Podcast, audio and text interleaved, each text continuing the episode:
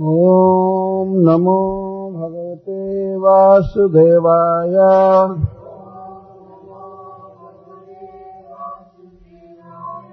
ॐ नमो भगवते वासुदेवाय।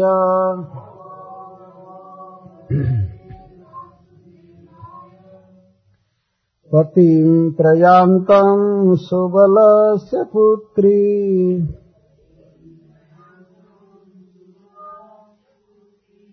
पतिव्रता चानुजगाम साध्वी। हिमालयम् न्यस्तदण्ड प्रहर्षाम् मनस्विनामेव सत्सम्प्रहारः।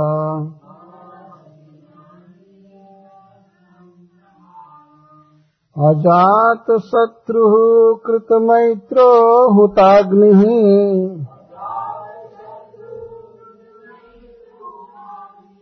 विप्रान्नत्वा तिलगो भूमिरुक्महि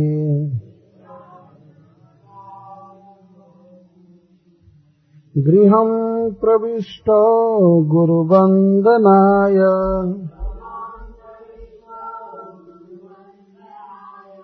न चापश्यत्पितरौ सौबलिम् च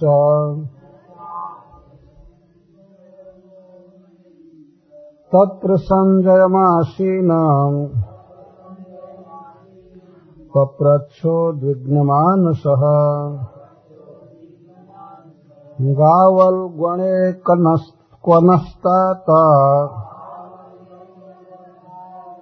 वृद्धो हीनश्च नेत्रयः। अम्बा च हतपुत्राता पितृभ्यः क्व गतः सुहे। अपि मय्या कृतप्रज्ञे हतबन्धुः सुचार्पितः। हतबन्धु स्वभार्जया। आशंसमानः शमलम्। गङ्गायाम् दुःखितोपतात्। पितर्युपुरते पाण्डौ। सर्वान्नः सुहृदः शिशून्। अरक्षताम् व्यसनतः। पितृभ्यो क्व गतावितः।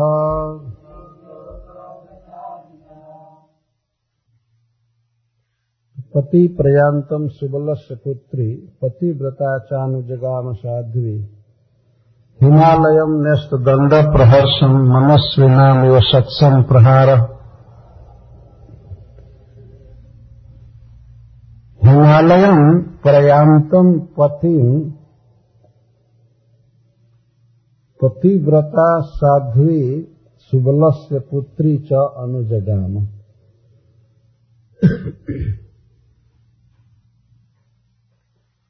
जब महाराज धृतराष्ट्र हिमालय की ओर जा, जाने लगे प्रयाण करने के लिए तत्पर हुए तब परम सुशीला पतिव्रता सुबल पुत्री गंधारी भी जाने के लिए तैयार हो गई।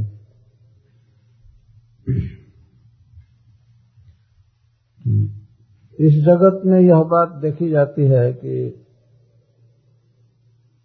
कुछ लोगों के लिए, अर्थात विषयी लोगों के लिए जो बात कष्टदायिनी होती है, अध्यात्म के पथ पर चलने वालों के लिए वो सुख सुखद होती है। जैसे कायरों के लिए रण क्षेत्र में कोई आघात सहना कितना मुश्किल है, वो तो देखेंगे बाण चलाते हुए तो कोसों दूर भाग जाएँगे। फिर स्वर्ग मिलेगा और अगर जीवित रह गए तो पृथ्वी का राज। उनको चिंता नहीं होती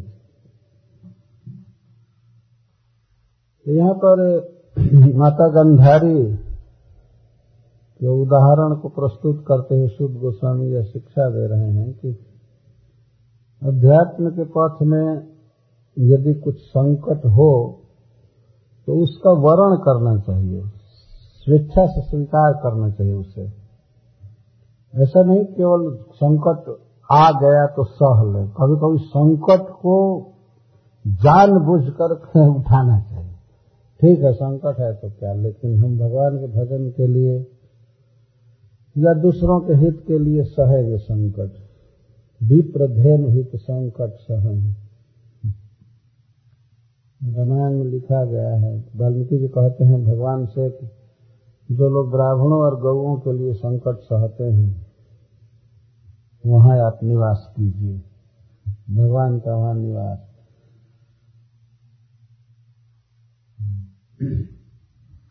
जैसे मान लीजिए यदि किसी व्यक्ति को यह कहा जाए कि आज रात भर वर्षा होगी, लेकिन तुम रात भर यदि वर्षा में बाहर खड़े रहोगे तो तुमको एक मिलियन डॉलर सवेरे दिया जाएगा।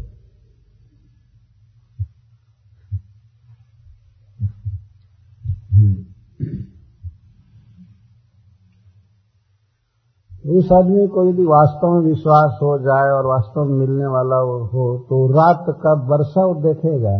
इसको कष्ट का अनुभव होगा ही नहीं। एक मिलियन तो बहुत काफ़ी है। एक हज़ार डॉलर भी दिया जाए, कहा जाए रात भर खड़ा रहो तो कितने लोग खड़े रह जाएँगे? भले वर्षा में सवेरे देखेंगे, फिर हीटर जला करके गर्मी प्राप्त करेंगे, स्वेटर पहनेंगे, लेकिन रात भर खड़े रह जाएँगे। तो जब परम सुख, परम लाभ भगवान का धाम मिलने वाला हो, भक्ति मिलने वाली हो तो उसको प्राप्त करने में यदि कुछ कष्ट हो तो उसको साधक जन बहुत सुख के साथ स्वीकार करते हैं। ठीक है, इतना कष्ट सहने से अगर भगवान मिलेंगे तो ठीक है। हमारे यहाँ भारतवर्ष में तो एक कहावत है कि बिना कष्ट के कृष्ण नहीं मिलते हैं। जंगल कहावत बिना कष्ट के कृष्ण नहीं मिलते तो विदुर जी के साथ धृतराष्ट्र महाराज और माता गांधारी चले गए हिमालय की ओर। तो सवेरे महाराज युधिष्ठिर जगे भोर में जगे ब्राह्म मुहूर्त में, अजात शत्रु कृत मैत्र हुताग्नि। अजात शत्रु जगे और इसके बाद उन्होंने मैत्र कर्म किया। मैत्र कर्म का अर्थ होता है मित्र देवता संबंधी संध्या वंदन आदि। सूर्य का नाम भी मित्र है। तो सूर्य संबंधी जो कार्य किया जाता है, सविता से संबंधित उसको मैत्र कर्म कहते संध्या बंदन आदि। सूर्य नमस्कार आदि। महाराज युधिष्ठिर नियमित शाम सुबह जप करते थे। गायत्री का संध्या वंदन करते थे, भगवान का स्मरण पूजन। संपूर्ण भूमंडल के राजा थे फिर भी। आजकल तो आदमी एक कुटिया का मालिक है कहता है कि हमको टाइम नहीं है। एक साधारण घर का मालिक कहता है हमको फुर्सत नहीं संपूर्ण भूमंडल का सम्राट संध्या वंदन कर संध्या वंदन किए, जप किए कीर्तमय तो इसके बाद हुताग्नि, अग्नि में हुत हवन किए। ये दैनिक कार्य उनका था, अग्नि में हवन किए, इसके बाद विप्रा नत्वा ब्राह्मणों को नमस्कार किए वेद शास्त्र पढ़ने वाले ब्राह्मण सब रहते थे, उनको प्रणाम किए। बहुवचन में, कई ब्राह्मणों को प्रणाम किए। कैसे प्रणाम किए? छूछा प्रणाम नहीं किए। तिल गो, भूमि, रुकमई, इनके साथ प्रणाम किया, अर्थात ब्राह्मणों को तिल का लड्डू दिए। या तिल का पहाड़ जमा किया जाता था। तिल दान करने की बहुत परंपरा अभी भी है। तिल गो गो का अर्थ है गाय, भूमि, ज़मीन और रुकमई सोना। ब्राह्मणों को ये सब प्रतिदिन सवेरे दे करके प्रणाम करते फिर प्रश्न होता है कि वो नियमित वही सेम ब्राह्मण थे जिनको रोज ये सब देते थे? नहीं। पर कुछ लोग ऐसे थे, जैसे पुरोहित भौम्य जी या कृपाचार्य इत्यादि तो उनको देते थे। और बाकी ब्राह्मण प्राय आते ही रहते थे महाराज युधिष्ठिर के घर में। क्योंकि भगवान वहाँ रह चुके थे और एक बहुत बड़े राजर्षि का भवन है तो आते ही रहते थे। भगवत कथा होती रहती तो ब्राह्मणों को इस तरह से प्रणाम किए। उनको तिल गो भूमि और रुक में सोना दे करके इतना करने के बाद तब गृहम प्रविष्टो गुरु वंदनाया। गुरु वंदना के लिए माता पिता को प्रणाम करने के लिए घर में प्रवेश किए। गृहम प्रविष्ट। इतना करने के बाद फिर प्रणाम किए। सवेरे निश्चित वे गुरु वंदना करते थे। हम लोग तो गुरु वंदना मतलब समझते हैं कि जो दीक्षा दिया है बस उसकी वंदना कर लिए, जब कर हो गया। संस्कृत में इतना छोटा अर्थ नहीं होता है गुरु का। गुरु शब्द बहुत व्यापी है। माँ भी गुरु है। और वास्तव में जीवन में देखा जाए तो मनुष्य पर जितना अवसर माँ का होता है, उसकी भाषा का, संस्कार कर वही सिखाती है, खिलाती, पिलाती, सब कुछ पढ़ाती, बड़ा करती है। हाथ पकड़कर प्रथम जिन्होंने चलना मुझे सिखाया। शुरू शुरू में माँ ही बच्चे को हाथ पकड़कर धीरे धीरे चलाती है, सिखाती है। वह गुरु है, पिताजी गुरु हैं, बड़ा भाई गुरु है, नाना गुरु हैं। इस तरह से मामा आदि सब गुरु हैं। आजकल तो बहुत सीमित अर्थ गुरु शब्द का ले लिया है। बहुत सीमित। रामायण में लिखा गया, भागवत में भी लिखा गया है कि अपने गुरु की आज्ञा से भगवान राम वन में चले गए। गुरु मतलब पिता दशरथ। गृहम प्रविष्ट गुरु वंदना या गुरु वंदना के लिए घर में प्रवेश किए। गुरु वर्ग कौन कौन थे युधिष्ठिर महाराज के? महाराज धृतराष्ट्र, माता गंधारी, कुंती विदुर जी ये सब उनके गुरु थे गुरु वर्ग थे प्रतिदिन प्रत्येक व्यक्ति को ये सीखना चाहिए। जिस तरह से प्रभुपाद जी को दंडवत प्रणाम करते हैं, उस तरह से पिता को करना चाहिए। ये सीखने की आवश्यकता है। चालू नहीं है, नहीं चल रहा है, इसीलिए आदमी को अनयूजुअल लगता होगा। कह रहे ये तो नए लग रहे हैं। अजीब सा लगता है। लेकिन अजीब नहीं है। प्रणाम न करना यही स्ट्रेंज है वास्तव में। कैसे ये नहीं करते हैं? युधिष्ठिर महाराज के विषय में कथा हो रही है। तो प्रवेश किए गुरु वंदना के लिए।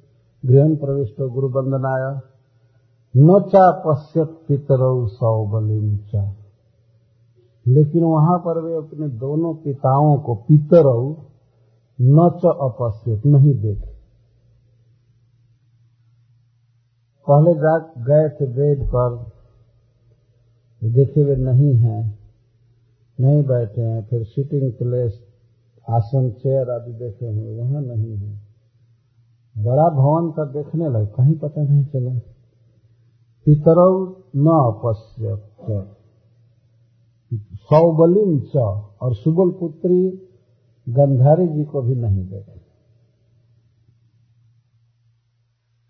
प्रणाम करने के लिए गए हैं, और उनको देखे न वो तो आधी रात के समय विदुर जी के द्वारा हिमालय की ओर निकल चुके थे, तत्र संजय मासीनम प्रपक्षो विघ्न मानस। महाराज युधिष्ठिर विघ्न मन हो गए। बिल्कुल मन डिस्टर्ब हो गया। भय से कांपने लगे। शोक छा गया उनके मन में कहाँ गए कहाँ गए। गंगा जी के तट पर भवन था। महाराज युधिष्ठिर को शंका होने लगी कि कहीं गंगा में कूद करके आत्महत्या तो नहीं कर ली शंका तो बनी रहती थी युधिष्ठिर महाराज की पहले भी, क्योंकि महाराज धृतराष्ट्र के सौ पुत्र मारे गए थे। गंधारी बीच बीच में बहुत विलाप करती रहती थी, इसलिए उसके लिए तपस्विनी शब्द दिया गया। तपस्विनी का अर्थ दुख से तप्त, दुख से कराहती रहती थी। सौ सौ पुत्र मारे गए। कितनी कितनी बड़ी हानि हुई, कितने दुख की बात। आज जब वे नहीं थे तो महाराज युधिष्ठिर बहुत भयभीत हो गए, उद्विग्न हो गए, चिंता में पड़ गए, रोने लगे। और वहीं पर तत्र संजयम आसीनम कप्रच वहाँ पर संजय बैठे हुए थे। ये संजय महाराज धृतराष्ट्र के सचिव थे। सेक्रेटरी कहिए। जो सारे सीक्रेट बातों को जाने, उसको सेक्रेटरी कहिए सब कुछ जानते उनके साथ ही रहते थे। उनको हेल्प करने के लिए। गीता भी उन्होंने ही सुनाया है धृतराष्ट्र महाराज को। भगवान तो वहाँ अर्जुन से बोल रहे थे, लेकिन ये संजय जी पूरा पूरा देख रहे थे, कैसे भगवान बोल रहे हैं, क्या बोल रहे हैं। तो उस गीता को भी पूरा उन्होंने उनको सुनाया। जब महाभारत युद्ध पूरा संजय जी ने सुनाया था, धृतराष्ट्र महाराज को। भगवान वेदव्यास देव ने कहा था धृतराष्ट्र महाराज से कि यदि आप युद्ध देखना चाहें कुरुक्षेत्र का तो मैं आपको दिव्य दृष्टि दे दूँगा, आप यहीं हस्तिनापुर से देख सकते हैं। तो धृतराज महाराज कहे, नहीं, मैं अपने लोगों का बिना आँख से देखना नहीं चाहता। और कुछ नहीं देखा तो यही मार काट देखूँगा नहीं, मैं नहीं चाहता हूँ। आप कृपा करके हमारे संजय को, इस मंत्री को दे दीजिए दिव्य दृष्टि तो भगवान ने कहा, ठीक है। तो संजय को ऐसी दृष्टि भगवान ने दिया कि किस वीर के मन में क्या हो रहा है, उसको भी वो देख लेते थे। कितने बाण चल रहे हैं, प्रतिपक्ष कैसा बाण मार रहा है, कौन कराह रहा है, किसकी भुजा कटी, किसका क्या हुआ। एक एक बात को डायरेक्ट ऐसे देख रहे थे। भीतर हृदय के विचार को देख लेते थे तो बाहर का तो कह नहीं थे। भगवान के आशीर्वाद भगवान वेद व्यास देव आज भगवान वेद व्यास देव का जन्मदिन है। व्यास पूर्णिमा इसको कहते तो भी दिए थे शक्ति तो संजय जी वहीं थे। संजय जी सवेरे उठे हुए देखे तो धृतराष्ट्र महाराज नहीं थे, गंधारी नहीं थी। तो बेचारे शोक से बैठ गए थे, आसन पर और रो रहे थे। तो तत्र संजयम आसीनम। संजय बैठे हुए थे, ऐसे करके रो रहे थे। तो उनसे पूछे, गावल गणे गावल गणे, संजय का, संजय के पिता का नाम था गवल गण। तो उनके पुत्र को गावल गण कहेंगे। तो संबोधन में कह रहे हैं, हे गावल गणे, हे गवलगण के पुत्र न तातः क्व। मेरे पिताजी कहाँ हैं? युधिष्ठिर महाराज डायरेक्ट पिताश्री कहते थे धृतराष्ट्र महाराज। जो शब्द पांडु महाराज के लिए कह सकते थे, वही शब्द जथावत कहते थे। थोड़ा भी बदलते नहीं। या तात कह रहे हैं। को को नस्ता तो हमारे पिताजी कहाँ हैं? वृद्धो हीनश्च नेत्र। कितनी दया आ रही है महाराज युधिष्ठिर के मन। कहते तो वृद्ध है और नेत्रयो हीन दोनों नेत्रों से हीन। स्वाभाविक ही अंधा व्यक्ति या पंगु व्यक्ति दया का पात्र होता है और वो भी वृद्ध हो। वृद्ध पर ऐसे ही दया करनी चाहिए। एक तो वृद्ध है, दूसरे मित्र से हीन है। कहाँ गए?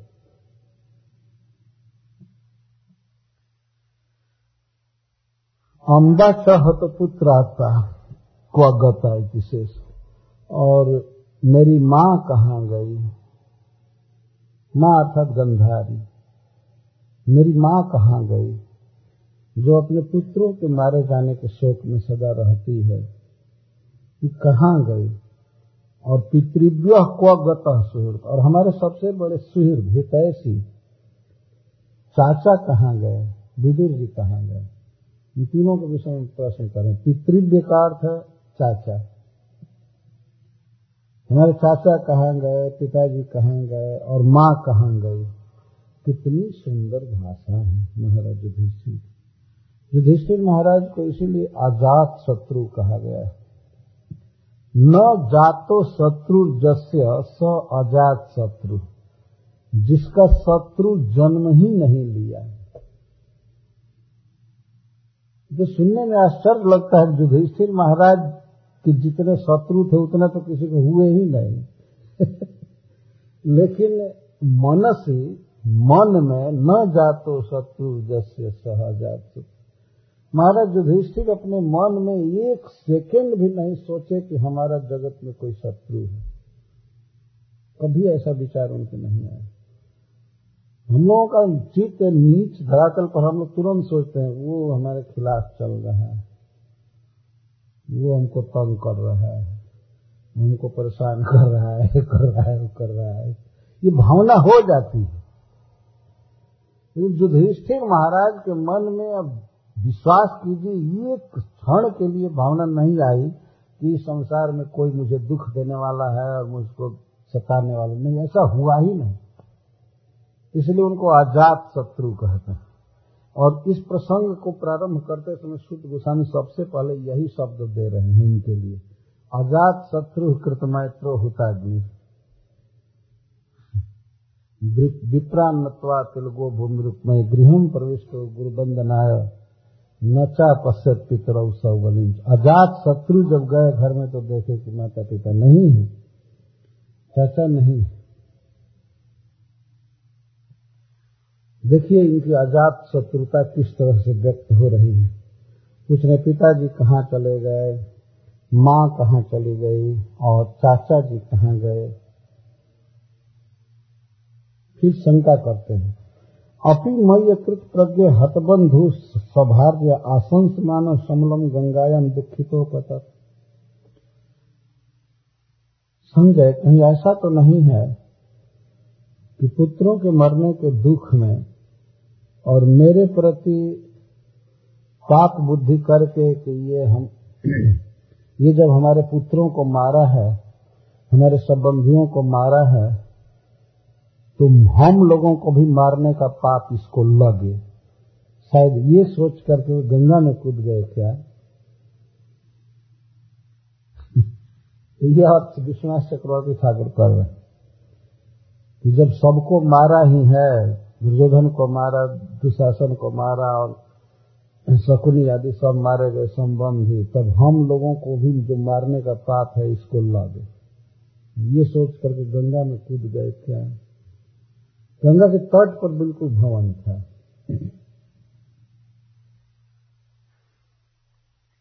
या मैं उनके पुत्रों का वध करा दिया, कुरुक्षेत्र के युद्ध में तो वो सब याद करके, दुखी होकर के पुत्रों के विरह में, गंगा में कूद करके मर गए क्या हाय हाय। जब हमारे पिताजी की मृत्यु हो गई, पितरी उपरते पांडव, जब हमारे पिता पांडु महाराज उपरत हो गए, संजय से कह रहे हैं। संजय सब जानते हैं पूरा इतिहास। लेकिन कितने उदार हैं, कितने निर्दोष विचार वाले हैं पर युधिष्ठिर महाराज। वे कहते हैं कि जब हमारे पिताजी उपरत हो गए, उनका शरीर छूट गया, तब यही दोनों पिता हम लोगों का पालन किए। विदुर जी के लिए कहते कि पालन किए हैं तो तो ठीक ही है। धृतराष्ट्र को भी उसी के साथ करें। यही दोनों हम लोगों का पालन किए। धृतराष्ट्र कितना संकट में डाले इनको। लेकिन देखिए महाराज युधिष्ठिर का हृदय डार्क साइड को टच ही नहीं कर रहा है। और वास्तव में धृतराष्ट्र महाराज शुरू में पांडवों का पालन किए। जो महाराज पांडु उपरत हो गए शरीर छोड़ दिए तो इन बच्चों को लेकर ऋषि लोग आए हस्तिनापुर। तो इन लोगों ने कहा कि ये पांडु महाराज के पुत्र हैं और इन ये राजा बनेंगे, इनका राज्य पर अधिकार देना चाहिए। तो धृतराष्ट्र महाराज ने स्वीकार किया। ठीक है। राज्य भी दिया आधा। और राजकीय ढंग से इनकी शिक्षा दीक्षा द्रोणाचार्य के द्वारा उन्होंने कराई थी। उसी बात को ये ले रहे हैं, गुण ले रहे हैं। धृतराष्ट्र महाराज के हिमालय जैसे दोष को ये देख भी नहीं रहे हैं। और उनके बस सरसों बराबर गुण को बहुत बड़ा देख रहे यही सज्जन का काम है। कहते हैं कि जब हमारे पिताजी मर गए तो यही दोनों, हमारे बड़े पिताजी और चाचा, यही दोनों हम लोगों का पालन किए। हम लोग आज जी रहे हैं तो इन्हीं की कृपा से। और शतान व्यसन तो हम लोगों की बहुत विपत्तियों से रक्षा किए, पालन किए। तो ये दोनों हमारे पिता कहाँ गए? पितृव्यो क्व गतौ इत। इत का अर्थ है संजय यहाँ से कहाँ गए? चलो रो रो करके पूछ रहे हैं युधिष्ठिर महाराज। हम लोगों को इस तरह से वैष्णव बनना चाहिए। युधिष्ठिर महाराज धृतराष्ट्र जैसे व्यक्ति के लिए कह रहे हैं कि वही हमारा पालन किए। पिताजी नहीं रहे तो वही पिता बन करके हमारा पालन किए। हाय, आज कहाँ चले गए? तो सूत बोले संजय जी बोले, संजय तो पहले ही स्नेह से विकल थे, रो रहे थे। अपने ईश्वर को, अपने स्वामी को, धृतराष्ट्र महाराज को नहीं देखने के कारण महाराज युधिष्ठिर के प्रश्न करने पर वे अपने आँखों के आँसू को पोछे। विमिर्ज्य अस्त्रोणी पाणी ध्यान दोनों हाथों से आँसू पोछ। आँसू बहुत गिर रहे।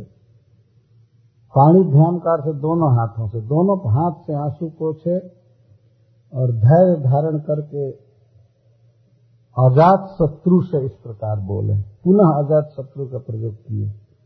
शुभ गोस्वामी, युधिष्ठिर महाराज के लिए।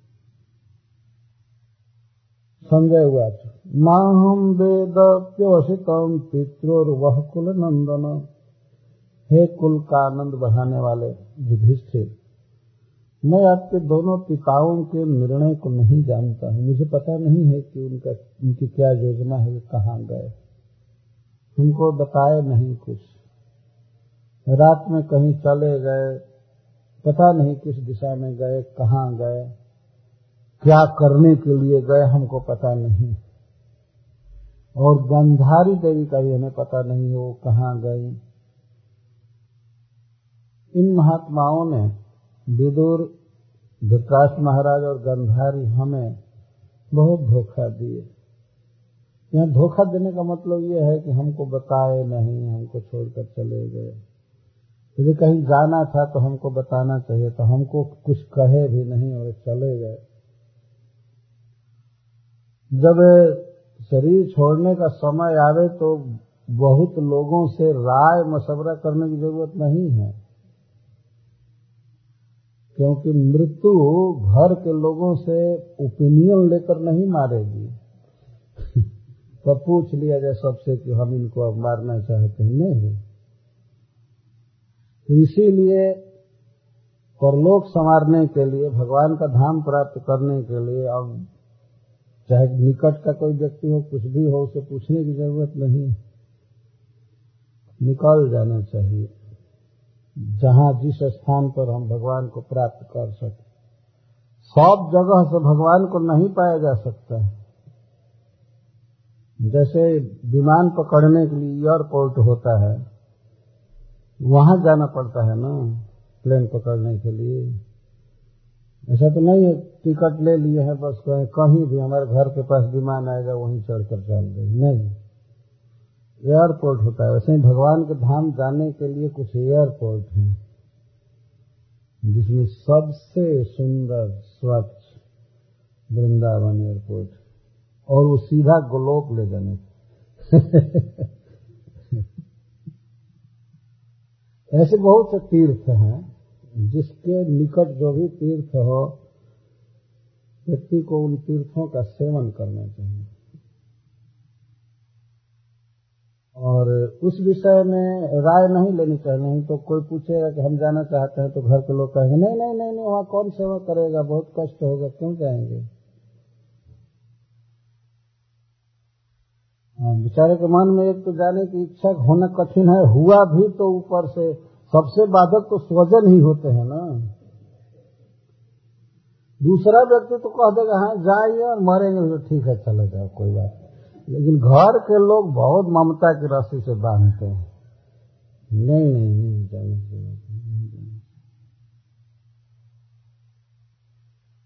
तो संजय से वो लोग कुछ कहे नहीं तो चले गए। तो कहते हैं कि हमको उन्होंने धोखा दिया चले गए। तब सारा परिवार युधिष्ठिर महाराज, अर्जुन, भीम सब रो रहे थे, कहाँ गए, क्या कुछ पता नहीं चल रहा था। जो रात को गए थे, राजधानी से निकले थे तो स्वाभाविक है कि बड़े बड़े गेट पर पार करते हुए चौकीदार देखे होंगे, सब देखे होंगे। उनसे पूछा गया तुम लोगों ने देखा, वे कहाँ गए, कैसे गए तो वे लोग बताए कि इस गेट से निकले इधर, लेकिन कहाँ गए फिर हम नहीं जानते। हैं और चूँकि विदुर जी साथ में चल रहे थे धृतराष्ट्र महाराज तो सारी चौकीदार, सिक्योरिटी सब जानते थे कि राजा है। इसलिए कोई पूछा भी नहीं उनसे कि कहाँ जा रहे राजा को क्यों वो पूछे कि कहाँ जा रहे जिधर जाते थे, वो गेट खोल देते चले जाते चले जाते। तो उनको जाना था उत्तर दिशा में, लेकिन निकले दक्षिण पहले। इस तरह से निकल कर बाहर जाकर वेश बदल करके और बस तीनों चले गए कि कोई उनको खोजने न पावे, मिले न। इस तरह से पहले के लोग त्याग करते थे। राजा लोग ऐसे त्याग करते थे। घर से निकलते थे, अपने पुत्र को राज्य अभिषेक दे करके, राज दे करके। और अपने पुत्र को बताते नहीं थे कि हम इस वन में जा रहे हैं और कभी सेल सेल फ़ोन से बात करते रहना, किस किस स्थिति में मैं हूँ। और वो बच्चा भी नहीं कहता था कि पिताजी कष्ट होगा तो चले आइएगा। अपना ही बेटा राजा होता था। और वह व्यक्ति जो छोड़ता था राज, उसी राज्य में कहीं वन में रहता था, लेकिन कभी नहीं लौटा अपने राजधानी भगवान के भजन में इतना सुख मिलता था कि फिर वो माया में नहीं लौटते थे राजर्षि लोग। और बच्चे को बताते नहीं थे कि हम इस वन में हैं, यहाँ हैं, वहाँ हैं तो वहाँ बस पूरे परिवार चला जाए देखने के लिए, फिर ममता उमड़े। ऐसा नहीं था। बहुत उन्नत समाज था आध्यात्मिक माने में। इस तरह ये लोग चले गए, जब सब लोग रो रहे थे, विकल हो रहे थे, कहाँ गए, क्या हुए। यहाँ तक कि गंगा जी में जाल डाला जा रहा था। तो गंगा जी में थोड़े कूदे हैं तो गए हिमालय की तरफ़। लेकिन शंका होती है इधर उधर कहीं पता नहीं लग रहा था महाराज युधिष्ठिर बहुत शोक में थे, रो रहे थे, तब तक श्री नारद जी अकस्मात आकाश मार्ग से वहाँ आए। अथा जगाम भगवान, नारदो सह तुम्बरु तुम्बुरु के साथ है। तुम्बुरु नाम के गंधर्व हैं। बहुत सुंदर भगवान का कीर्तन गाते हैं, जस गाते हैं।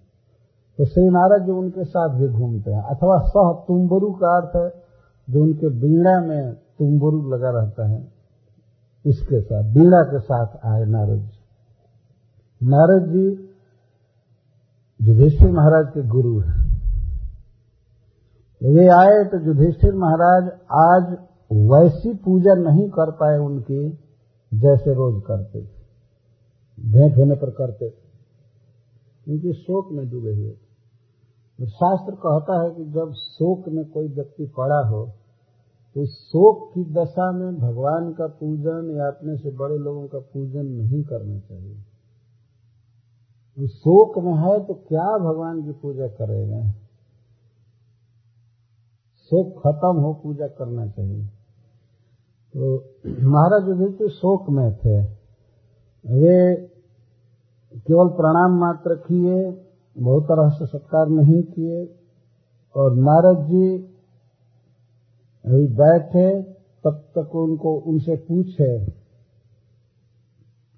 नाहम वेद गतिम पित्रो। हमारे दोनों पिता कहाँ चले गए, माँ कहाँ चली गई, हमको पता नहीं है। आप सर्वज्ञ हैं, सूर्य की तरह सारे विश्व में भ्रमण करते हैं और सबके अंतर की ही बात जानते हैं। तो आप ज़रूर बता सकते हैं कि हमारे माता पिता कहाँ गए और विदुर जी कहाँ गए, हमारे चाचा कहाँ गए। यही प्रश्न पहले किया उन्होंने। नाहम वेद गतिम पित्रो। भगवान क्व गता अम्बा व हतपुत्र क्व गता तपस्विनी? मेरी माँ गंधारी सदा अपने पुत्रों के विरह में रोया करती है। और हमारे पिता श्री धृतराष्ट्र महाराज दुखी हैं, चाचा जी, ये सब कहाँ गए? आप बताइए।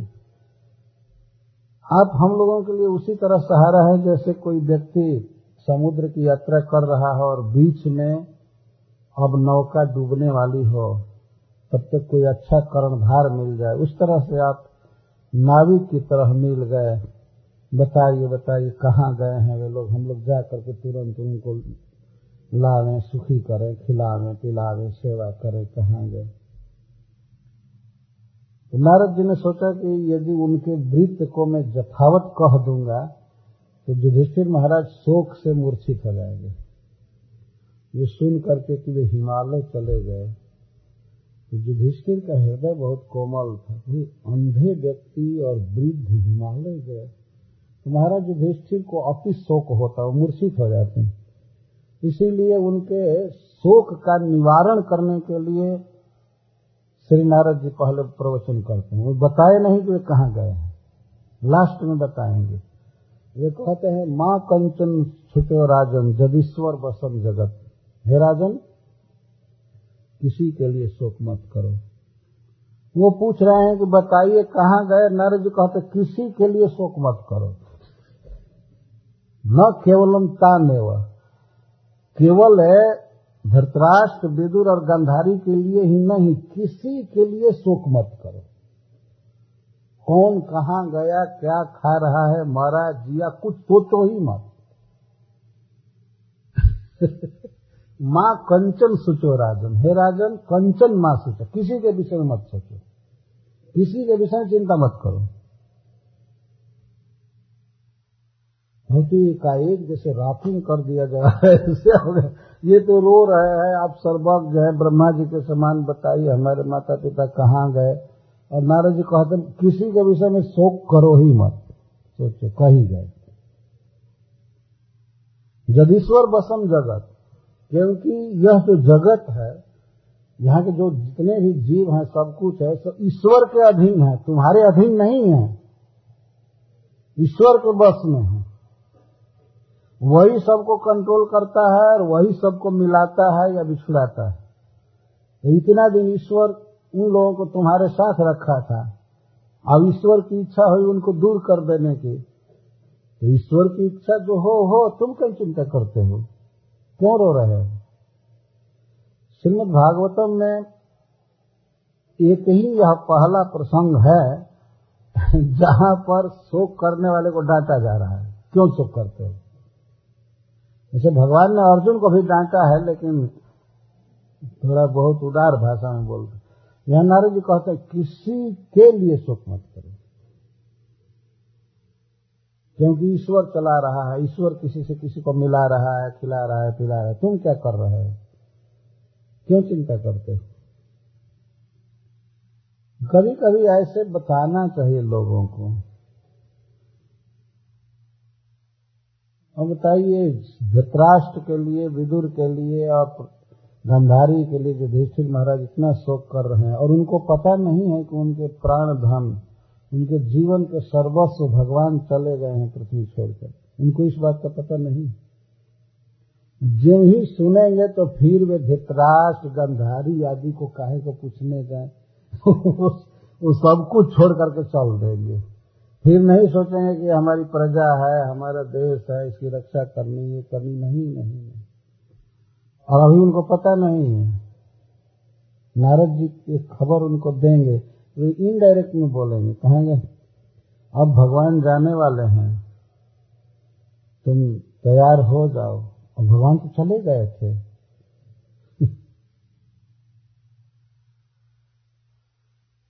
तो माँ कंचन सुतो राजन जगीश्वर बसन जगत दुका सपाल जस में बहंती बलि निशितो ससैनक भूतानी स एवं विनक्ति जैसे जितने भी लोकपाल हैं, इंद्र आदि, शिव, ब्रह्मा आदि, सब उन्हीं के अधीन है, भगवान के अधीन है, वही जगत का पालन करते हैं, सृष्टि करते हैं, और ससैनक्ति भूतानी, स एवं विनक्ति संयुक्ति का अर्थ वही संजोग कराते हैं, एक प्राणी से दूसरे प्राणी का, और वही वियोग करा देते हैं।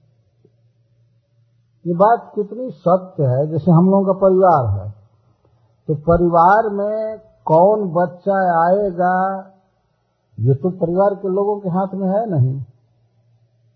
ईश्वर ऊपर से व्यवस्था करके किसी जीव को किसी परिवार में भर्ती करता है, देता है।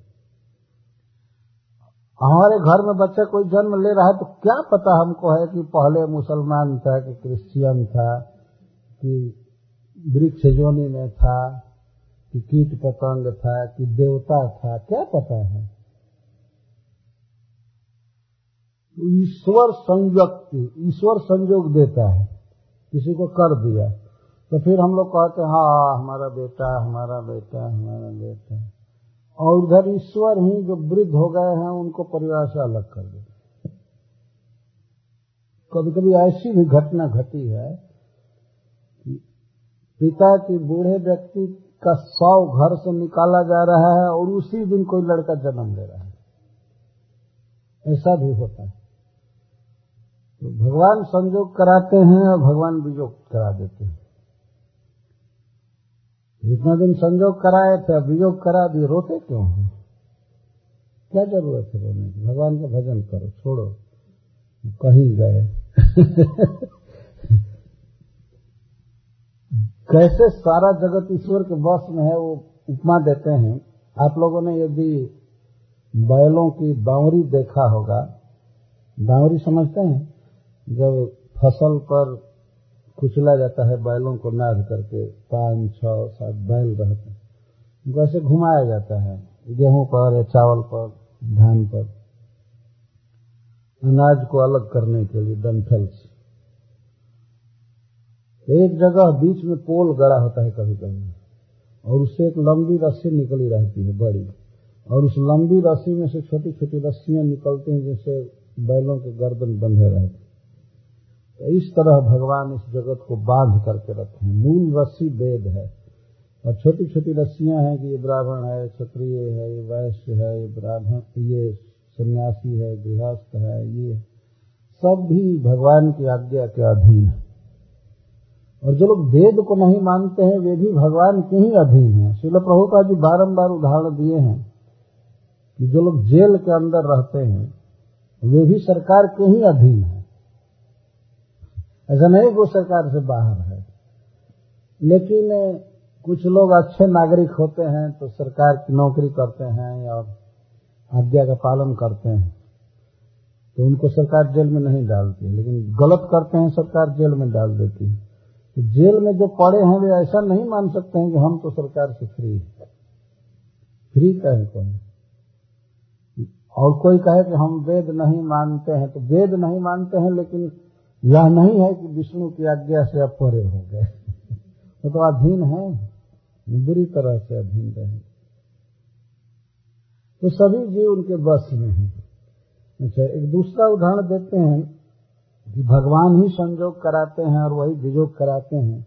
जथा क्रीड़ोपस कराणाम संजोग विगमा विह क्रीतु स्यातम इच्छया क्रीतु स्यातम तो ऐसे छया मिला आप लोगों ने पपेट शो देखा है और कठपुतली का नाच भी देखा होगा कुछ लोगों ने भारत में।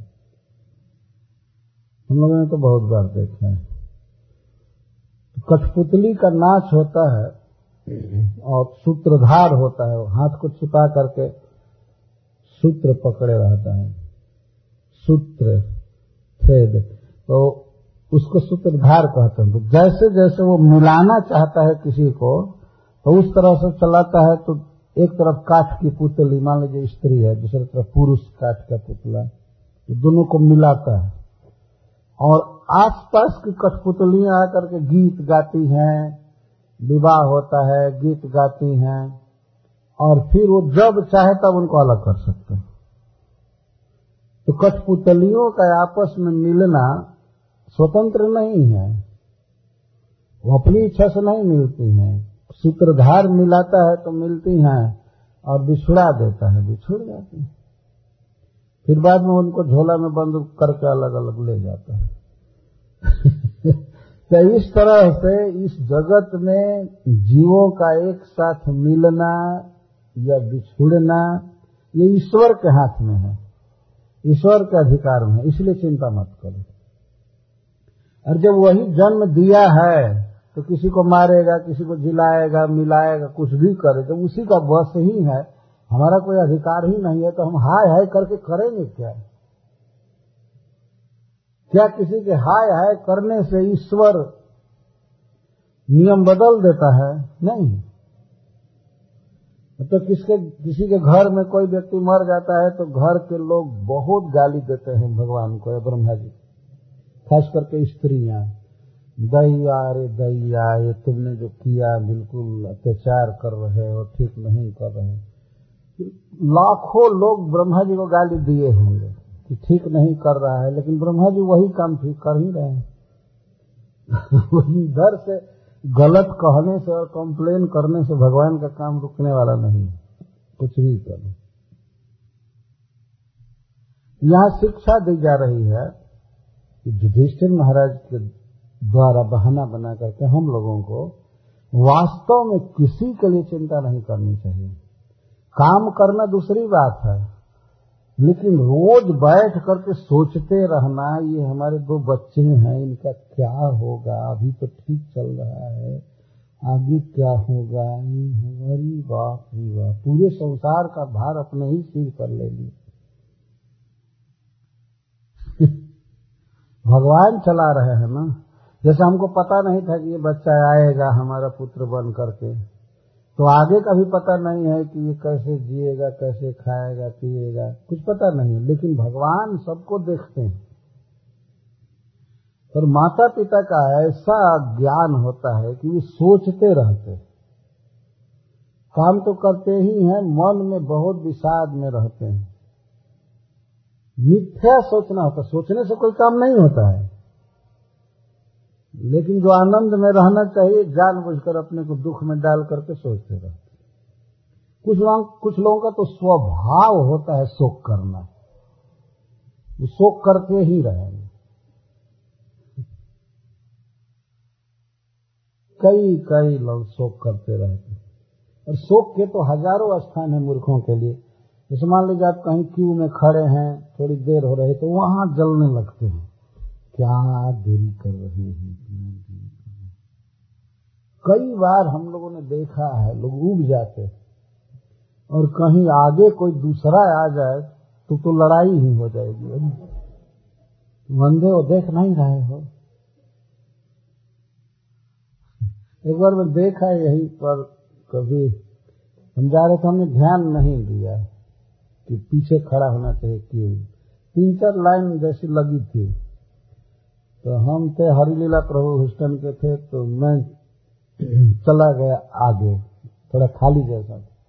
मुझे ध्यान नहीं, मुझे ये ध्यान नहीं था कि नहीं पीछे खड़ा चाहिए। एक व्यक्ति इतना डांटा मुझे जब गो बैक उधर था, उधर, तब मुझे ध्यान आया तो मैं चला गया तुरंत। लेकिन उतने से ही अब जितना आगे टिकट लेने का बोर्डिंग लेने का जितना सुख होगा उससे तो ज़्यादा दुख क्रोध में हो गया। उससे वो ज़्यादा दुखी हो गया व्यक्ति। और केवल मेरे खड़े रहने से मैं आगे गया भी नहीं। मैं देखा कि वो बहुत दुखी हो गया। कहीं भी ऐसा तो हो सकता है, कहीं भी, किसी भी माने में। जो हो रहा है, ईश्वर की इच्छा से हो रहा है इसमें शोक क्या करना है? नारद जी युधिष्ठिर महाराज को सिखा रहे माँ कंचन सुचो राजन किसी के लिए शोक मत करो। और माँ कंचन सुचो राजन मतलब अपने पुत्र के लिए, पत्नी के लिए, किसी के लिए शोक नहीं करना चाहिए। और शोक करके करेंगे क्या? जितना कर्म में लिखा है, वो भोगना पड़ेगा किसी को भी। जैसे मान लीजिए पुत्र को बुखार आ गया है तो बुखार का जो दर्द है वो तो उसको भोगना पड़ेगा। हम उसको बांट नहीं पाएँगे। कोई डॉक्टर से कहे कि, डॉक्टर साहब, हमारे बेटे का बुखार दो चार डिग्री हमारे अंदर कर दीजिए। थोड़ा उतार दीजिए। मान लीजिए एक सौ तीन, चार डिग्री है तो कहे कि चार डिग्री हमारे में कर दीजिए नॉर्मल हो जाए। क्या हो सकता है ऐसा? कोई उपाय है डॉक्टर साहब? आप डॉक्टर हुए वो उसी को भोगना पड़ेगा। यह बात ज़रूर है कि पिता पैसा दे करके दवाई से उसको कम करा सकता है, लेकिन पैसा देना वह भी एक भोग है। पैसा लग करके कोई रोग ठीक हो रहा है तो समझना चाहिए कि पैसा भी कर्म से कमाया गया है तो वो उतना दंड हुआ वास्तव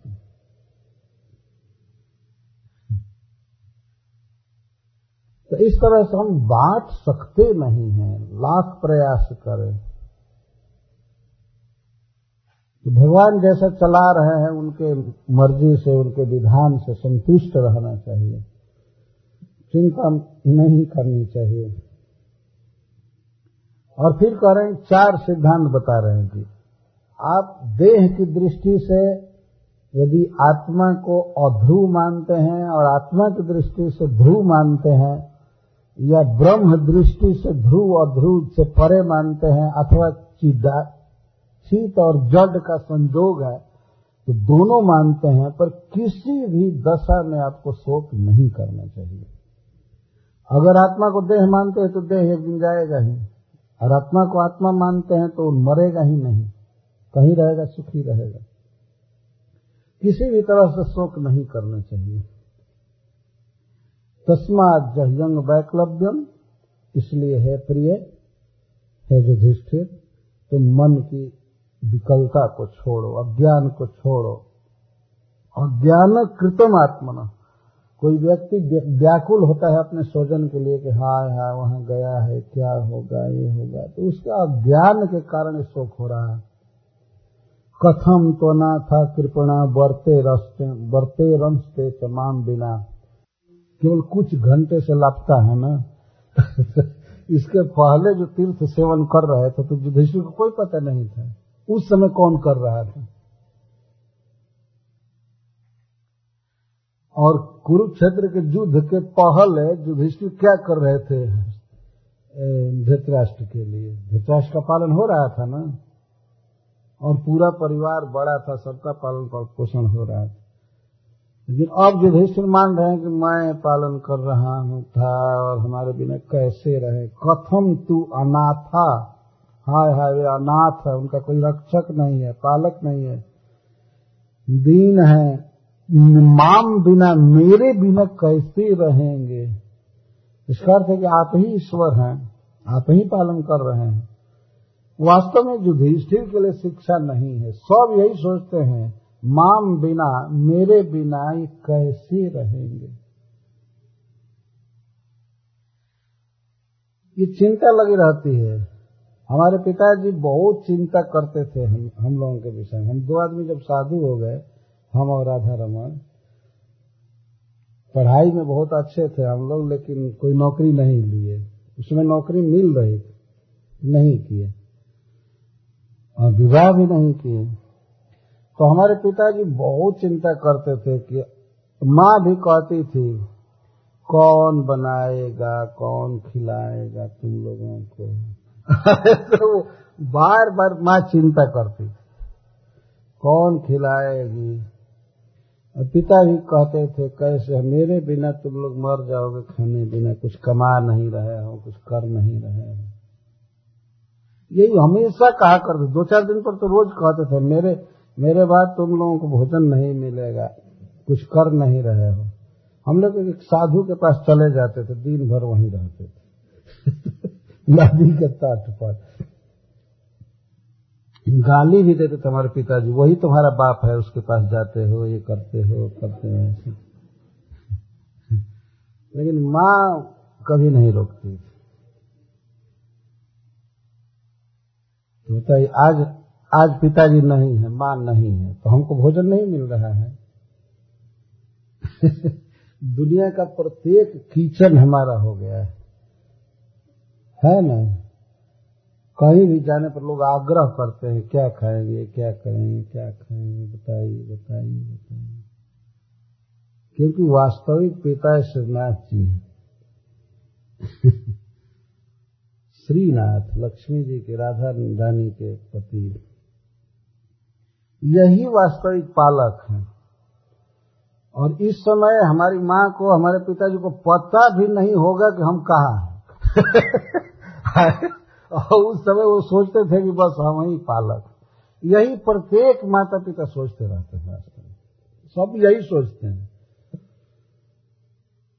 चिंता में डूबे रहते हैं। लेकिन यह व्यर्थ चिंता है।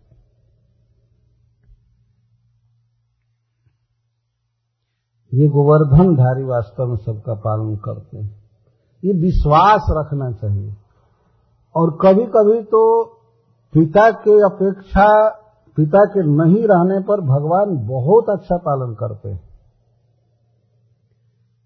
एक दिन मैं वहाँ था, लाचुआ में तो राधा जीवन प्रभु से बात हो रही थी। वो ये बात कहे कि अब तक तो ठीक चल रहा है, लेकिन महाराज चिंता रहती है कि ये बच्चे फिर आगे, इनके लिए मुझे दो चिंता होती है। एक तो कि इनकी आध्यात्मिक परंपरा ऐसे ही लगी रहे, ये होना चाहिए। और दूसरा, जानते ही है, संसार निर्वाह के लिए धन बना रहना चाहिए। ये दो इच्छा होती है, धन बना रहे और लड़कों में ये आध्यात्मिक ज्ञान आवे शिष्टाचार, संस्कृति आए तो मैं कहा कि ठीक है, भक्ति के विषय में तो आप चिंता कर सकते हैं, इनको ट्रेनिंग देना चाहिए, मंदिर ले जाना, जप कराना है, करना उनके लड़के वैसे बहुत अच्छे हैं। पूजा करते हैं भगवान की, रीति की घर में। लेकिन जहाँ तक धन की बात है, इस विषय में आप चिंता मत कीजिए। वो सब ललाट में लिखा हुआ है। तो मैं उदाहरण दिया, जैसे आपके पिताजी। आपके पिताजी क्या कभी सोचे थे कि आप अमेरिका में आएँगे और इतना बड़ा बिज़नेस करेंगे? कभी सोचे होंगे आपके पिताजी? तो नहीं। तो बहुत छोटे दर्जे से एक व्यापारी थे और हम ऐसा सोचे भी नहीं थे। तो अब जैसे आप सोचे नहीं थे आपके पिताजी, लेकिन आप इतने विकसित हुए तो आपके पुत्र भी आपके बाद हो सकता है आपसे भी बड़े धनी हो जाए। आप चिंता क्यों कर रहे हैं? सब भगवान के हाथ में है। वास्तव में किसी के लिए यही सत्य है। चिंता से मुक्त हो करके आनंद के साथ भगवान का भजन करना चाहिए। हरे कृष्णा हरे कृष्णा कृष्णा कृष्णा, हरे हरे हरे राम हरे राम राम राम। ये नहीं सोचना चाहिए कि मेरे बिना कैसे रहेंगे। और फिर कह रहे हैं कि ये जो आपका देह है, यह देह स्वयं ही काल, कर्म, गुणाधीनो, देहोयम पाँच भौतिक कथम अन्यांश तो गोपायत सर्पग्रस्त जथा परम। यह देह स्वयं काल, कर्म और गुण के अधीन है। काल के अधीन है।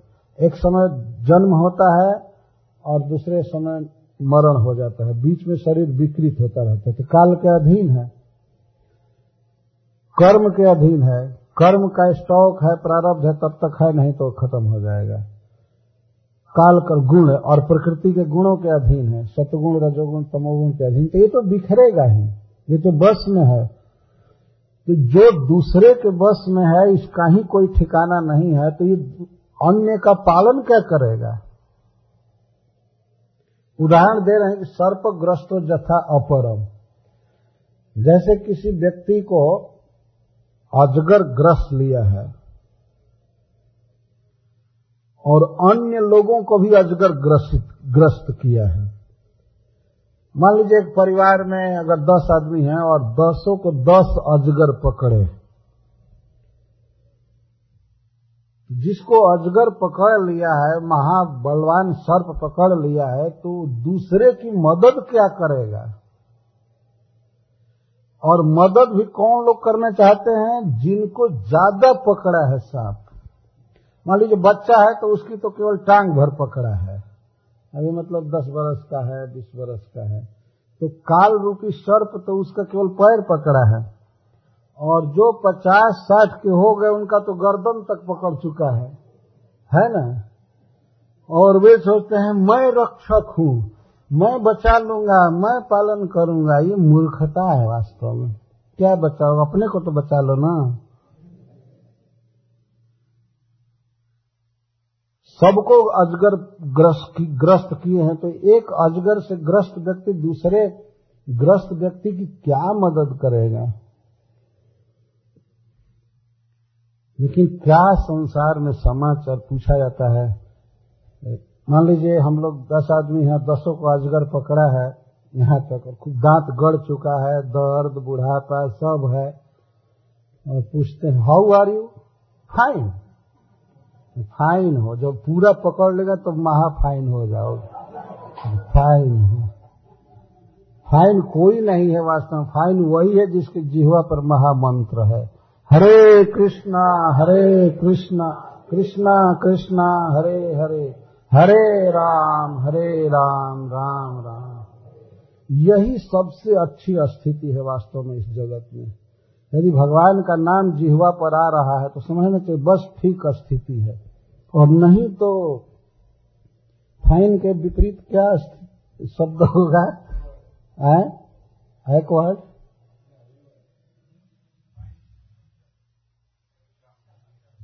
बैड बैड स्थिति है वास्तव में, भगवान के भजन बिना। हमारे भारतवर्ष में पूछते हैं क्या क्या समाचार है? तो लोग कहते बहुत अच्छा है। ठीक है, कहना चाहिए अच्छा क्योंकि बैड कहकर दूसरों को क्यों दुखी करेंगे? लेकिन ये तो विचार करना चाहिए हमको तो पूरा अजगर ग्रस लिया। मैं अपने आँख से देखा हूँ अजगर ग्रसा था एक बकरी को। किस तरह पकड़ लिया था और वो अब मरे मरे हो गई थी और मर ही गई। लोग छुड़ा दिए, लेकिन मर गई। मैं सुना था स्कूल से एक बच्चा लौट रहा था रायपुर के पास, अंबिकापुर। तो वहाँ उस बच्चे को पकड़ लिया अजगर लेकिन बास्ता, एक झोला होता है ना, बच्चा टांगे रहता है। ऐसे लगाया था ऐसे। वो ग्रस रहा था, ग्रस रहा था, उस किताब के झोला के कारण नहीं ग्रस पाया बट बच्चा मर गया। अभी एक दो साल पहले की बात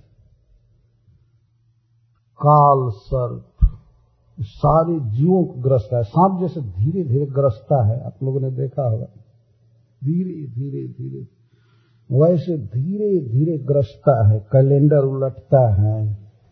2000 बीता 2001 2000 फिर जनवरी फरवरी धीरे धीरे इसके बाद समान तो जो देह इस तरह से काल, कर्म, गुण के अधीन है, वो दूसरे की क्या रक्षा करेगा, क्या पालन करेगा?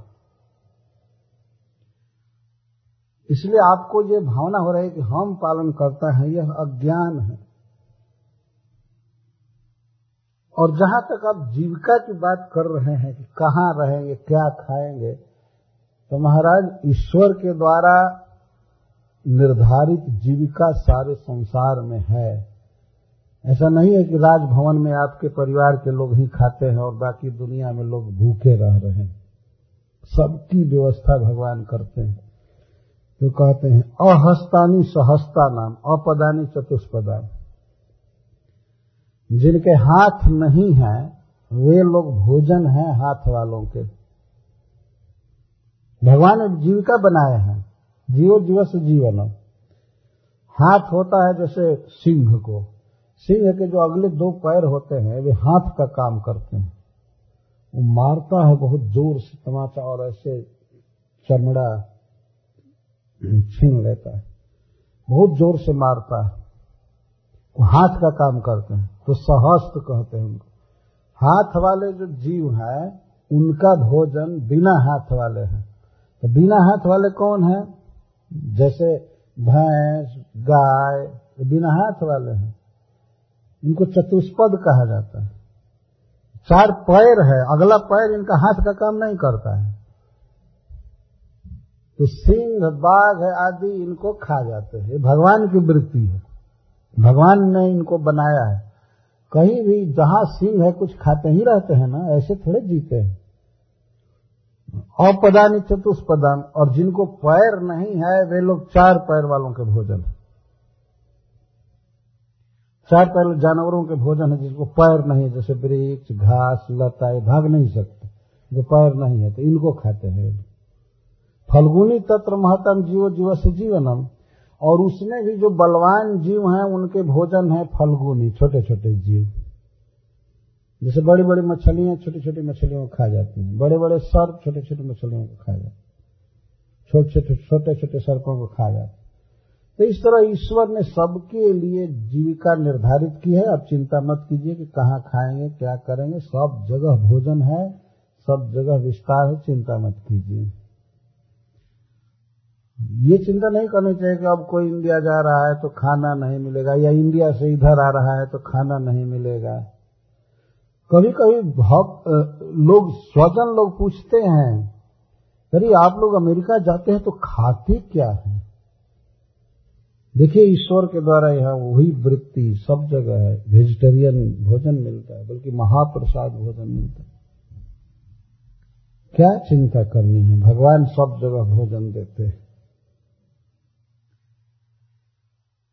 तो इस तरह हे राजन, यह सारा जगत ईश्वर स्वरूप है, ईश्वर के विधान से चल रहा है, आप चिंता मत कीजिए। और वही प्रभु जो इस जगत के ईश्वर हैं, अवतार लिए हैं और सारा कार्य कर चुके हैं वे। थोड़ा सा कार्य बाकी है, वो प्रतीक्षा कर रहे हैं और आप इसका पता लगाते रहिए कि कब वो पृथ्वी को छोड़ने वाले और वो जाने वाले हैं। और भगवान तो जा चुके हैं। लेकिन नारद जी विदुर जी की तरह ही नहीं बता रहे हैं, क्योंकि ये लोग रोने लगेंगे, हाहाकार करने लगेंगे। तो नारद जी दुखित नहीं देखना चाहते थे, लेकिन संकेत कर दिया कि आप चिंता मत कीजिए, आपके लिए तो बहुत बड़ी चिंता का विषय ये हो रहा है कि अब भगवान इस पृथ्वी को छोड़ने वाले और यह बात कह करके तब प्रकृत बात कर रहे हैं अरे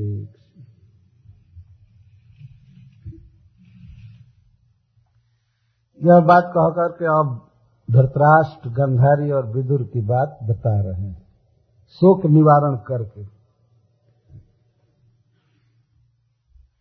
कहते हैं, धृतराष्ट्र सह भ्रात्रा गांधार्या च सौभार्जया दक्षिणेन हिमवत ऋषिणामाश्रमम गतः। धृतराष्ट्र महाराज अपने भाई विदुर के साथ और अपनी भारजा गांधारी के साथ हिमालय के दक्षिण गए हैं। गत। अभी तो जा ही रहे होंगे, लेकिन नारद जी ऐसा बोल रहे हैं जैसे गत चले गए। हिमालय के दक्षिण मतलब हरिद्वार गए हैं। तो हिमालय तो फैला हुआ है पूरा भारत में, उत्तर तो उसमें भी कहा बता रहे हैं ऋषिणाम आश्रम गत, ऋषियों के आश्रम पर गत। उसमें भी कहा, स्रोतो भी सप्त भी जावे, स्वर ध्वनि सप्त धाव्यधा। सप्ता नाम प्रत्ये नाना सप्त श्रोता प्रत्यक्ष सप्तर्षियों का जो आश्रम है, और जहाँ पर सातों ऋषियों को प्रसन्न करने के लिए गंगा जी सात धारा में बहती हैं, हिमालय से निकल करके वहाँ पर धृतराष्ट्र महाराज गए। सौभाग्य से हम लोगों का भी भागवत वहीं होता है। सप्त स्रोत, सप्तर्षि घाट कहते हैं। नहीं, गंगा जी आज भी कई धाराओं में है वहाँ पर। तो उसमें सात ऋषियों के आश्रम पर गंगा जी अपने को फैला करके जाती थी, बहती थी। हरिद्वार में ही है। जी, हरिद्वार में ही है। लेकिन ऋषिकेश के रास्ते में मतलब उधर हरिद्वार के बिल्कुल अंतिम छोर पर है। तो वहाँ गए। और स्नत्वानुसवनम तस्मिन, वे उसमें तीन बार स्नान करते हैं। ऐसे बोल रहे उसमें तीन बार स्नान करते हैं, अग्नि में हवन करते हैं। और अब केवल वे पानी पीकर रह रहे हैं। इसलिए भोजन की आप चिंता मत कीजिए। भोजन तो गया खींचे नारी सब। अब केवल पानी पी करके रहते हैं और बहुत उपशांत हैं, सुखी हैं। आस्ते विगताई अब उनको कोई तृष्णा नहीं है, वासना नहीं है इधर आराम करने की जितासनो आसन जीत लिए हैं, श्वास जीत लिए हैं, इंद्रियों को बस में कर लिए हैं। हरि भावन्या ध्वस्त रज सतमो मला। और भगवान श्री कृष्ण का ध्यान कर रहे हैं। हरि भावना इसको कृष्ण भावना कहा हरि भावना में है, भगवान का चिंतन कर रहे हैं। जैसा वर्णन किया गया था और जैसा उन्होंने सुना था, उस तरह से भगवान कृष्ण का चिंतन कर रहे हैं। और वे देह को, देह से मुक्त हो गए हैं, बुद्धि से भी मुक्त हो गए हैं, आत्मा को समझ गए हैं और भगवान की नित्य सेवा में अपने को लगा दिए हैं, चिंतन द्वारा। कहने का मतलब करेंगे ऐसा ऐसा लेकिन भूतकाल जैसा बोल रहे हैं।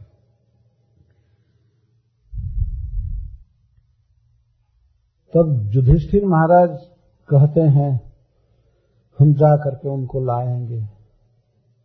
हम जा करके उनको लाएँगे, यहाँ आराम से रहेंगे, करेंगे। तो कहते नहीं नहीं, तस्यांतरायो माँ भूत उनमें बाधा मत डालो।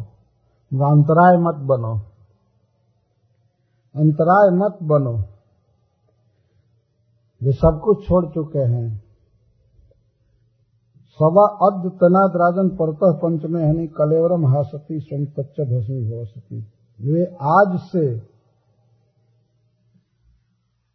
पाँचवें दिन या सातवें दिन अपना शरीर छोड़ देंगे। तो मत बाधा दो उनको।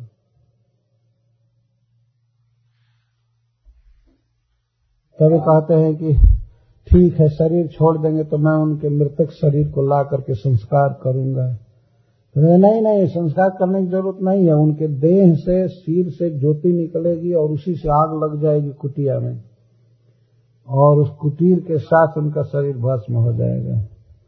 तब कहते तो माता गंधारी को हम लाएँगे।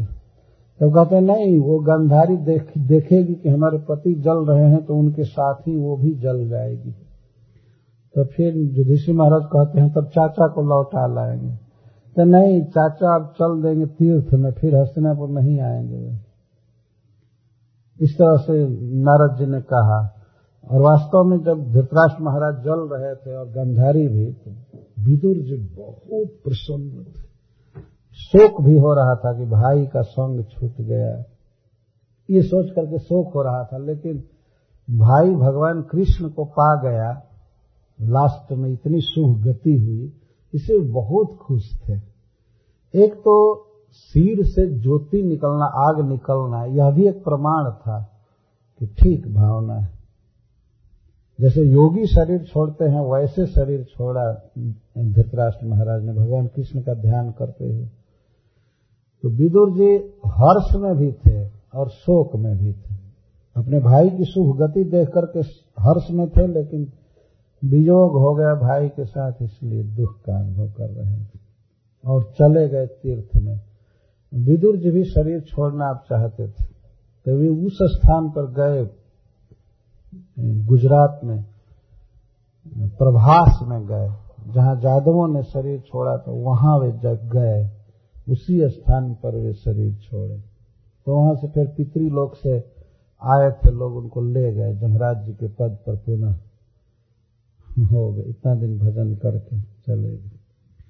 नारद जी की बात को सुनकर युधिष्ठिर महाराज का शोक दूर हो गया कि हमारे पिता की ऐसी शुभ गति होगी, ये होगा तब तो अब वो गए नहीं, शोक छोड़ दिए। इस तरह से ये अध्याय पूरा हुआ। तो आज व्यास पूर्णिमा है। भगवान वेदव्यास देव का विशेष स्मरण किया जाता है। वैसे मनुष्य समाज तो भूल गया उनके उपकार को।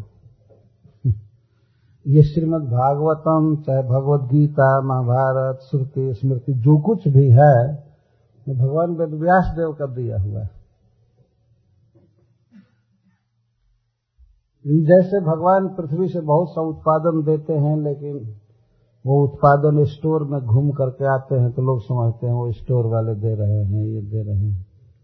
वास्तव में ये सब बात नहीं, भगवान वेद व्यास देव दिए और उसमें भी सारा शास्त्र तो दिया ही उन्होंने, समस्त शास्त्रों का सार श्रीमद् भागवतम दिया।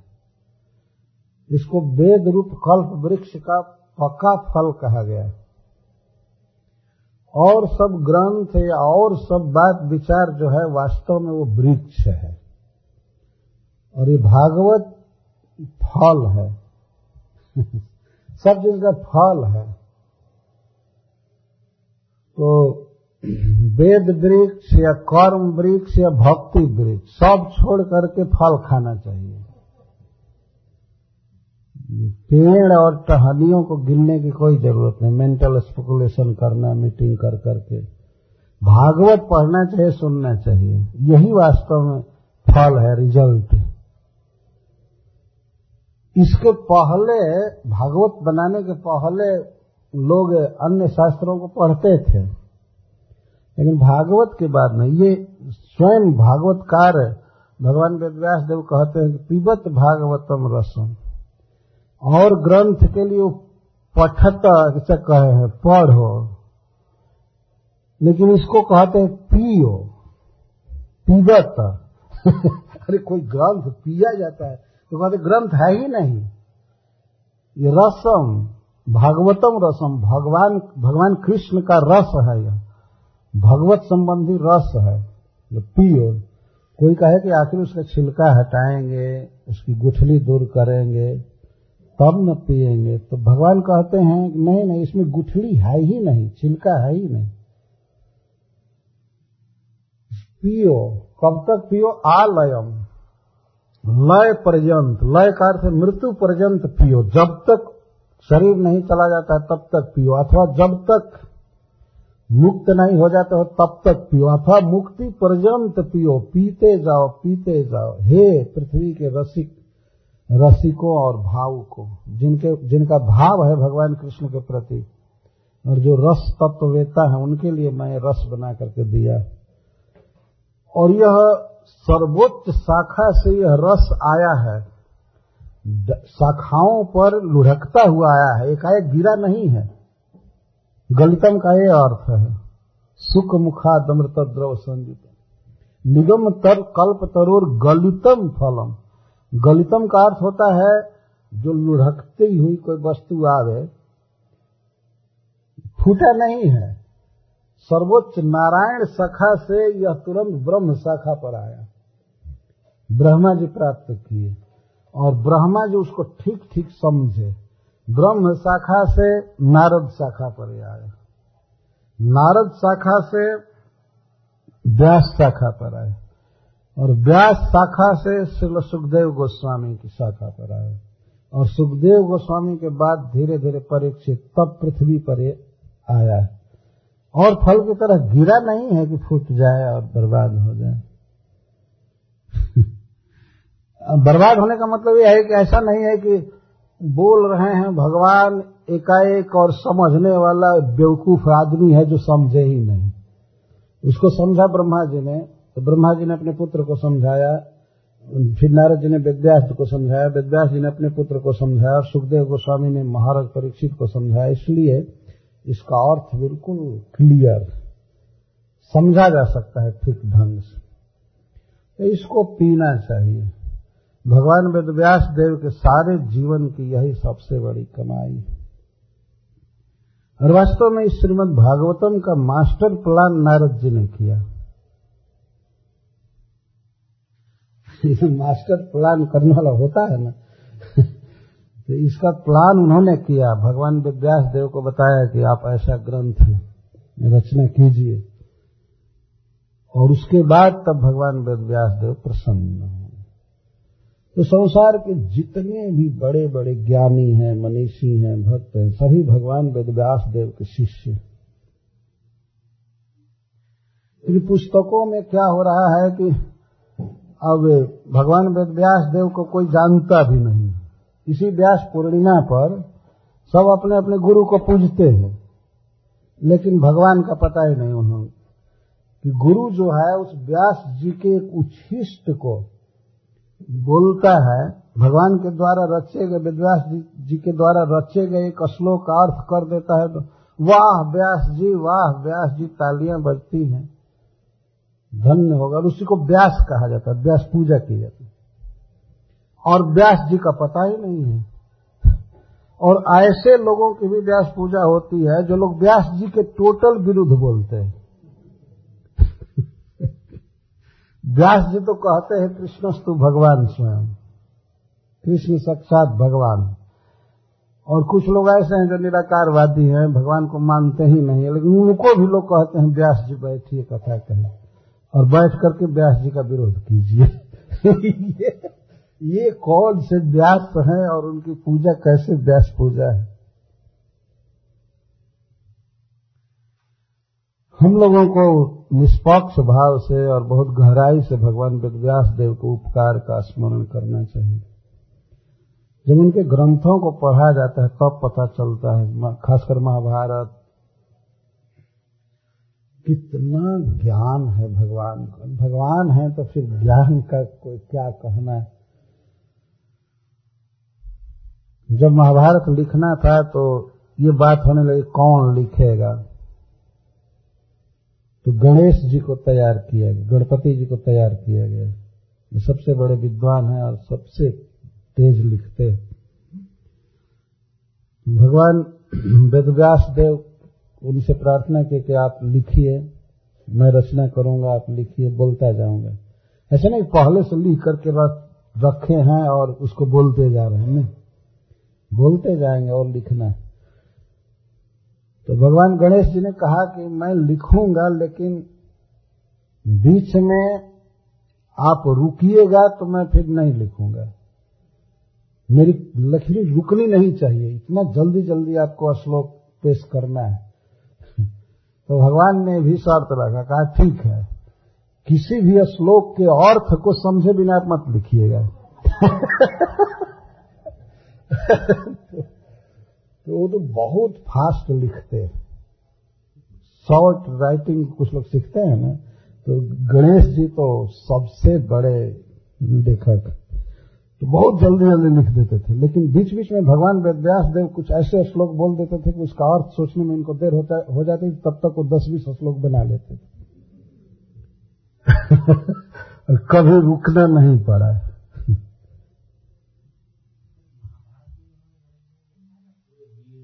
नहीं, केवल महाभारत। बाकी स्वयं लिखे। श्रीमद भागवत उन्होंने स्वयं लिखा। मैच्योर प्रभुपा जी कहते अपने मैच्योर दशा में। यदि भगवान के लिए मैच्योर इन मैच्योर का कोई प्रश्न नहीं है, लेकिन फिर भी देखा गया कि भगवान की अंतिम रचना भागवत है। समस्त अनुभव, समस्त सार, भगवान कृष्ण के चरणों में प्रेम करने के लिए यह ग्रंथ लिखा गया। तो ऐसे भगवान के जन्मदिन पर, आविर्भाव दिन पर हमें उनके उपकारों का स्मरण करना चाहिए। और उनकी बातों को जथावत कहने के कारण ही कोई व्यक्ति गुरु होने की योग्यता रखता है, नहीं तो नहीं। तो इस तरह से दुनिया के जितने भी सच्चे गुरु होंगे, वे सब तो भगवान व्यास देव के शिष्य हुए ना? और कोई भी हो, चाहे प्रभुपाद जी हो, चाहे भक्ति सिद्धांत सरस्वती महाराज हो, चाहे बल्लाचार्य जी हो, चाहे कोई हो, सभी तो वेद्यास जी के शिष्य उन्होंने ये ग्रंथ दिया है भागवत तो उस पर परपोर्ट लिखा जाता है, अनुवाद किया जाता है, व्याख्या की जाती है। सारा जगत उनका शिष्य है वास्तव में। क्योंकि साक्षात भगवान है। भगवान जब सृष्टि करते हैं तो इसके बाद वे मनुष्य को वेद शास्त्र देने के लिए भी अवतार लेते हैं। सब कुछ है। वेद में आयुर्वेद है मतलब मेडिकल साइंस की पराकाष्ठा है। धनुर्वेद है, औषधि विज्ञान है, अश्व संचालन विद्या, सारी कलाओं का वर्णन वेदों में किया गया है। और सबसे महान विषय है कि भगवान कृष्ण को समझने के लिए सारा वेद लक्ष्य करता है। वेद इष्ट सर्वई रहमे व वेद्यो वेदांत कृत वेद विदय तो भगवान वेदव्यास देव कई रिवीजन करते हैं वेदों की। फिर ब्रह्म सूत्र बनाए। ब्रह्म सूत्र के बाद उन्होंने महाभारत लिखा। महाभारत के बाद फिर भागवत लिखा। उसके पहले पुराण लिखे थे क्या क्या सदा जीवों के हित में तत्पर रहे। और भागवत लिखने के बाद तब वे प्रसन्न हो गए। ये अब इससे कृष्ण प्रेम उत्पन्न हो जाएगा। हम लोगों को भागवत पढ़ना चाहिए और यदि कभी सुनने का अवसर मिलता है तो सब कुछ छोड़ करके सुनना चाहिए। इस बात पर ध्यान रखना चाहिए कि भागवत पूर्ण अटेंशन के साथ सुनने के लिए ग्रंथ है, और भागवत सुनने पर कुछ भी बाकी नहीं रह सकता है। भगवान में प्रेम उत्पन्न होकर के ही रहता है। जिसे तो महाप्रभु ने कहा। तो इस भगवान के जन्मदिन पर हम भगवान का स्मरण कर रहे हैं जो कृपा करके अपने द्वारा रचित शास्त्रों के तात्पर्य को हम लोगों के हृदय में उदित करे और भगवान श्री कृष्ण के चरणों में प्रेम बढ़े। आप सब इस कथा में आए, आप सब पर भगवान वेद देव की कृपा बरसे। कि भागवत के प्राप्तव्य लक्ष्य भगवान कृष्ण मिल जाए उनका प्रेम मिल जाए। और आप लोग बहुत आदर देते हैं हमको। एक जगह मैं कथा कहने के लिए स्वीकार किया। तो लोग कह रहे थे, मैं जब टाइम देता था तो लोग कहते थे, नहीं, इस समय नहीं, इस समय बिज़ी टाइम है। फिर दूसरा टाइम देता था, फिर ये नहीं बिज़ी टाइम है। लेकिन यहाँ देखा कि जो मैं टाइम दिया उसी पर आप लोग जुट गए। आप लोगों ने आग्रह नहीं किया कि नहीं, इसी समय आओ। देखिए, यहाँ का प्रसिद्ध समय 25 से 31 मई था, लेकिन मैं नहीं आया उसके बाद मैंने जो टाइम दिया तो ठीक है। उसके बाद फिर चार दिन टाइम दिया तो ठीक है। तो यह आप लोगों का गुण है वास्तव में। इसका मतलब है कि लालसा है, जब समय मिले तब भाई पियो। सुनो, मैं आपका बहुत बहुत आभारी हूँ। भगवान कृष्ण में हम सबकी मति लगी रहे, यही प्रार्थना है। हरे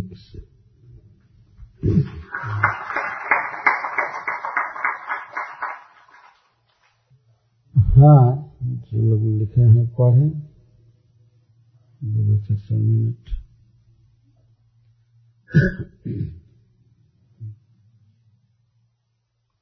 भगवान वेद व्यास देव का भी स्मरण करना चाहिए।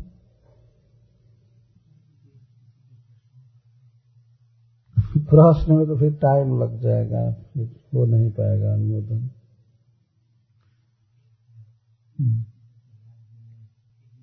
वो भी भगवान वेद व्यास देव ही फैलाए।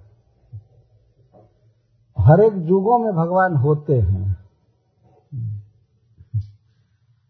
सब समय वो एक ही स्वरूप में नहीं होते हैं, लेकिन उनका नाम व्यास होता है। व्यास का अर्थ होता है व्याख्या करने वाला, विस्तार करने वाला। वेद शास्त्र के अर्थ को प्रकाशित करने वाला। तो आप तो देख रहे हैं कि इस समय जो कथा कहता है उसको भी व्यास कहा जाता है। तो हर एक युग में भगवान आते हैं वेद शास्त्र के अर्थ को समझाने के लिए। भगवान प्रचार करते हैं और ऋषि मुनि सब करते रहते हैं उनके शिष्य। तो इस तरह से सब चलता रहता है। लोगों को बहुत क्लियर ज्ञान रहता है दूसरे दूसरे युगों में। इतना धुंधलापना नहीं रहता है।